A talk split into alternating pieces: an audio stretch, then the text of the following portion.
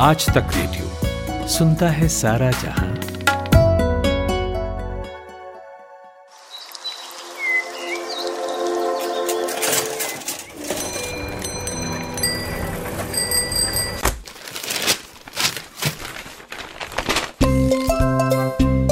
आज के अखबार। आज के अखबार। और अब वक्त है आज के अखबार का। खुशबू है हमारे साथ जिन्होंने देश विदेश के अखबारों को पढ़ा है, खुशबू आज देश के बड़े अखबारों में कौन सी खास खबरें हैं? गुड मॉर्निंग जमशेद तो मेरे सामने भी दैनिक जागरण खुला हुआ है और आज के सभी नेशनल अखबारों ने एक ख़बर को बड़ी प्रमुखता से छापा है। सभी अखबारों की ये एक तरह से लीड खबर आप कह सकते हैं।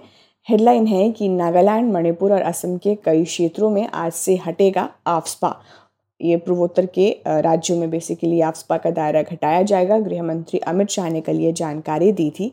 लोगों की तरह से दशकों पुरानी जो मांग थी जमशेद, वो पूरी हो चुकी है। तो आज की अखबारों ने इसे प्रमुखता से लिया है। वहीं पाकिस्तान की खबर है जो आज सभी अखबारों ने अपने पहले पन्ने पर इसको छापा है।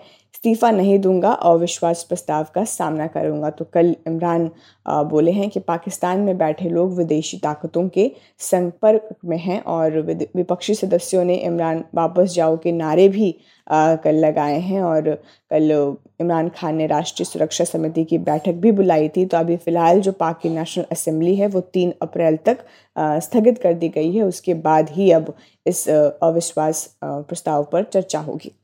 खुशबू मैं भी दैनिक जागरण देख रहा हूँ और इसमें एक खबर है कि रूस से तेल खरीदी में बाहरी दबाव मंजूर नहीं। और दो टू की इसमें बात कही गई है। विदेश मंत्री जयशंकर ने ब्रिटेन की अपनी समकक्ष एलिजाबेथ रूस के सामने ये बात साफ़ की। दिल्ली पहुँचने से पहले अमेरिका ने कहा था कि भारत को रूस से नहीं खरीदना चाहिए ईंधन।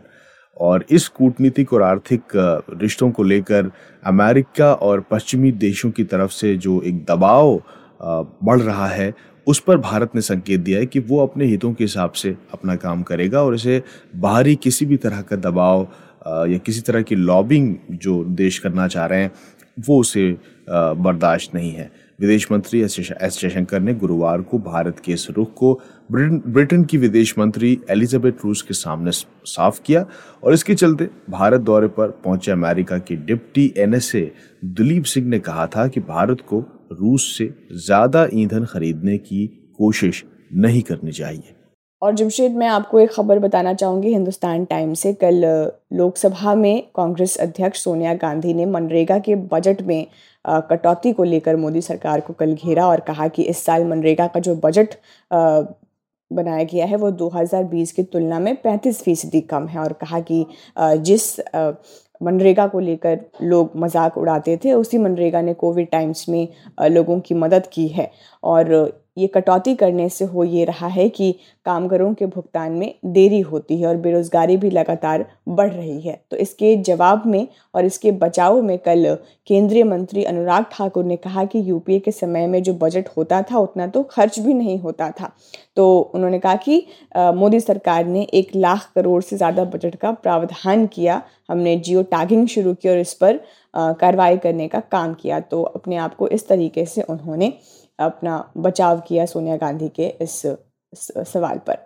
खुशबू, मैं हिंदुस्तान देख रहा हूँ और इसमें एक खबर है जो बताने से पहले मैं कहना चाहता हूँ कि जैसे हम लोग अक्सर बात करते रहते हैं कि पॉडकास्ट सुनने का एक फ़ायदा ये होता है कि आपकी आँखों को बहुत ही राहत मिलती क्योंकि आपकी आँखों को लगातार मोबाइल फ़ोन पर, स्क्रीन पर नहीं देखना पड़ता। उसकी जो रेज हैं, उससे आप बचते हैं।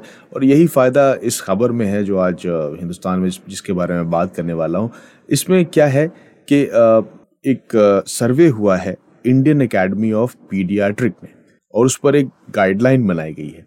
इसमें जो बच्चों का एक एज ग्रुप है, उसके लिए कुछ डायरेक्टिव्स कुछ दिए गए हैं। उसमें ये कहा गया है, जो बच्चे ज़्यादा स्क्रीन देखते हैं, वो बच्चे कुछ कमज़ोर होते हैं, शारीरिक तौर पर। क्योंकि उनकी शारीरिक गतिविधि कम होती है। और ये अट्ठारह महीने से कम उम्र के जो निन्यानबे फ़ीसदी जो जो बच्चे हैं, उन्होंने स्क्रीन देखी है। पैंसठ फ़ीसदी परिवार रात में खाने के वक्त टीवी ज़रूर चलाते हैं, ऐसी एक आदत है। ये इस रिपोर्ट में कहा गया है और चौवालीस फ़ीसदी किशोरों को स्मार्टफ़ोन की लत लगी है। ये सर्वे की रिपोर्ट बताती है। इसमें उन्होंने कुछ गाइडलाइन बताए हैं कि दो साल से कम उम्र के बच्चों को बिल्कुल स्क्रीन नहीं देखनी चाहिए और दो से पाँच साल के बच्चे ज़्यादातर एक घंटे स्क्रीन पर समय बता सकते हैं। एक बार में बीस से तीस मिनट ही देखें और उनके लिए दस से चौदह घंटे की नींद ज़रूरी है। पाँच से दस साल के बच्चे ज़्यादा से ज़्यादा दो घंटे ही स्क्रीन देख सकते हैं। तो ये बहुत ज़रूरी है मौजूदा वक्त में बच्चों के लिए, जो आजकल मोबाइल से चिपके रहते हैं, उनकी सेहत के लिए ये बहुत ज़रूरी खबर है और इस पर अमल किया जाना चाहिए। जमशेद, हिंदुस्तान अखबार की ख़बर पर मेरी नज़र गई है। मैं आपको बताना चाहूँगी कि सड़क हादसों में चौदह महीने के अंदर 136 ने जान गंवाई। ये यातायात पुलिस के आंकड़ों में ये बात सामने आई है कि दिल्ली मेरठ एक्सप्रेसवे और पेरीफेरल एक्सप्रेसवे में औसतन पाँच दिनों में पाँच दिन के अंदर अंदर तीन सड़क हादसे हो रहे हैं और एवरेज तीन दिन में एक व्यक्ति की जान जा रही है और करीब इसमें 236 लोग गंभीर रूप से घायल हुए हैं और घायलों में अठहत्तर ने शरीर के किसी न किसी अंग को खोया है। इसमें जनवरी 2021 से फरवरी 2022 में ही तीस सड़क हादसे हो चुके हैं, जिनमें चौदह लोगों की मौत हुई है, जबकि चौबीस घायल हुए हैं। तो पुलिस अधीक्षक यातायात का कहना है कि हादसों की वजह ओवर स्पीड रही, इसके अलावा रात में हुए हादसे की वजह शराब पीकर वाहन चलाना रहा। खुशबू एशियन एज में खबर है भगवान परब साहब की, कि उन्होंने लिखा है कि कर्नाटक में हिजाब को लेकर जो जो बवाल हम सबने देखा, उसके बाद अब एक बवाल महाराष्ट्र में भी शुरू हो गया है। बीजेपी के लीडर हैं प्रसाद लाड। उन्होंने गुरुवार को कहा कि मुंबई में बल्कि पूरे महाराष्ट्र में अजान के लिए जो लाउडस्पीकर इस्तेमाल होते हैं मस्जिदों में, उन्हें बंद कर देना चाहिए। उन्होंने कहा कि पुराने वक्त में अजान इसलिए होती थी क्योंकि लोगों को मस्जिद से अजान बुलाया जाता था नमाज़ के लिए और हम एक ऐसे दौर में अब जी रहे हैं जहाँ पर लोगों के पास मोबाइल फ़ोन है, उनके पास स्मार्ट वॉचेस हैं अलार्म्स हैं। तो अब लोगों को मस्जिद आने के लिए किसी आवाज़ देने की ज़रूरत नहीं है तो इसलिए अजान की कोई ज़रूरत नहीं है और इसलिए अजान को राज्य में पूरी तरह से बैन कर देना चाहिए। तो आपको बता दें कि मिस्टर लाड जो हैं वो देवेंद्र फडनवीस के ख़ास हैं और उन्होंने एक बात ये भी कही है कि अपने इस बयान के साथ कि वो मुसलमानों के किसी भी आ, काम में अड़ंगा नहीं लड़ा, लड़ाना चाहते और ना ही वो उनके खिलाफ हैं। वो बढ़ते हैं जमशेद इंटरनेशनल अखबारों की तरफ़। मेरे सामने अभी वॉशिंगटन पोस्ट की वेबसाइट खुली है और सबसे पहले मैं आपको रूस यूक्रेन जंग की खबर बताना चाहूँगी। छत्तीसवा दिन है आज। अब राष्ट्रपति व्लादिमिर पुतिन ने उस आदेश पर साइन कर दिए हैं जिसके मुताबिक आज से विदेशी खरीदारों को गैस के लिए भुगतान रूबल में ही करना होगा।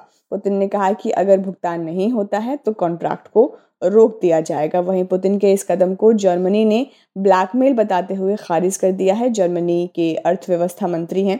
उन्होंने कहा कि पुतिन हमें ब्लैकमेल नहीं कर सकते।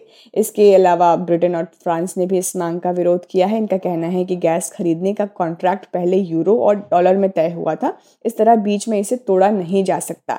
तो इसके साथ रूस यूरोप की लगभग एक तिहाई गैस की आपूर्ति करता है। और गार्डियन पर मैं एक खबर जमशेद देख रही थी, श्रीलंका को लेकर है। यहाँ पर जो हालात हैं, वो बदतर ही होते जा रहे हैं। पिछले कई हफ्तों से आर्थिक संकट यहाँ गहराता जा रहा है। खाने पीने की और जो आम ज़रूरत की चीज़ें हैं उनकी कीमतें भी आसमान छू रही है। तो इस बीच इन हालातों में लोगों का विरोध भी बढ़ता जा रहा है और कल ही हज़ारों लोगों ने रात को राष्ट्रपति गोटाबाया राजपक्षे के निवास के बाहर विरोध प्रदर्शन किया। लोग पोस्टर लहराते हुए नारेबाजी कर रहे थे और ये जो हिंसा हुई कल, इसमें करीब दस लोग घायल हुए हैं। पुलिस और प्रदर्शनकारियों के बीच लाठी चार्ज तक हुए जिसकी वजह से स्पेशल टास्क को बुलाना पड़ा। तो जमशेद आप किस आर्थिक तंगी से श्रीलंका जूझ रहा है वो आप इससे बात से अंदाज़ा लगा सकते हैं कि एजुकेशनल बोर्ड के पास अब कागज़ और स्याही ख़त्म हो गई है जिसके बाद जो परीक्षा है वो अनिश्चित काल के लिए टाल दी गई है। करीब इक्यावन अरब डॉलर के कर्ज में श्रीलंका अभी फ़िलहाल डूबा हुआ है। बहुत बहुत शुक्रिया खुशबू जानकारी के लिए। कमाते हैं लेकिन बचा नहीं पाते? बचाते हैं तो उससे कमा नहीं पाते। शेयर की चाल, निवेश का हाल। बाज़ार का तमाशा, इकोनॉमी की भाषा, बॉन्ड, बीमा, सोना, चांदी, सबकी होती है बात। बचाते रहो नारे के साथ। हर शनिवार नितिन ठाकुर के साथ कीजिए मुलाकात अपने मनी मैनेजर से।